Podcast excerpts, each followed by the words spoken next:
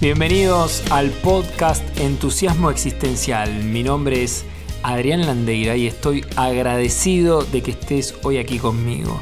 Estás a solo un paso de aprender algo nuevo para encender la chispa que iluminará tu camino hacia la mejor versión de ti mismo. La estructura de una oferta es la siguiente. Yo te ofrezco hacer X en un tiempo Y. La oferta es un acto lingüístico que busca hacerse cargo de la inquietud del oyente. Decimos entonces que una oferta es una promesa realizada por un orador y que depende de la declaración de aceptación del oyente. Cuando ofrezco y el otro acepta mi oferta, se transforma en una promesa. Cuando hacemos una oferta, no hemos prometido nada. Al igual que con los pedidos, las ofertas también pueden ser declinadas, rechazadas, y si esto sucede, no se ha concretado una promesa. Por otro lado, si son aceptadas, la promesa requiere cumplirse. Ejemplo, ¿querés un café? Y el otro dice, sí, dale, por favor. Debemos ser consistentes y no podemos decirle ahora, no, no te lo voy a dar. De ser así, el oyente puede legítimamente efectuar un reclamo. Una oferta, si se hace cargo de un quiebre tuyo, constituye una oferta poderosa. Entiendas acá quiebre como aquello que nos saca de nuestro piloto automático. Ejemplo, vengo andando en mi bicicleta con destino al trabajo y de repente se pinchó la rueda de mi bicicleta por un clavo en el piso. Y entonces te ofrezco, por ejemplo, cargar tu bicicleta en mi coche y llevarte a tu trabajo.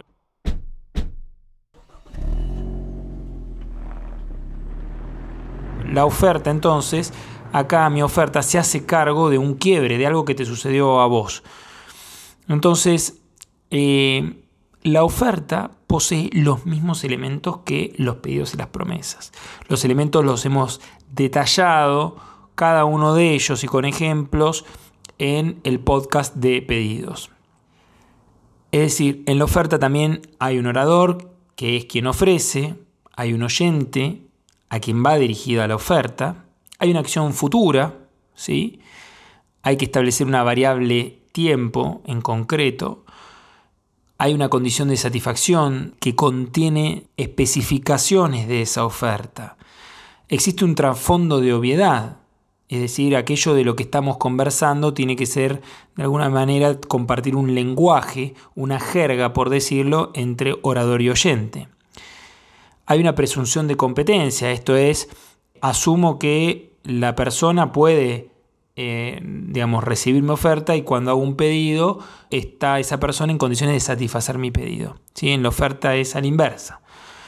Y hay algo que falta y una presunción de sinceridad. ¿sí? Decimos que para ofrecer hay que saber escuchar. Para ofrecer hay que saber escuchar ya que solo escuchando puedo hacerme cargo de aquello que les inquieta a los demás.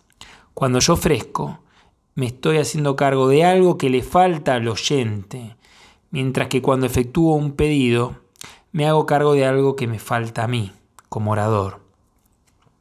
Cuando ofertamos, se pone en juego nuestra identidad pública. Y en la medida en que soy capaz de cumplir o no con lo ofertado, ¿sí? voy teniendo, si quiere, como un mayor grado de confianza, de credibilidad y acá te pregunto, ¿cómo sos ofertando? ¿Desde qué lugar haces ofertas? Cuando ofertas algo, después te comprometes a hacerlo, lo cumplís. ¿Te ha pasado en que ofertaste algo, ofreciste algo y no lo cumpliste? ¿Hiciste algún tipo de acción para reparar esa promesa incumplida?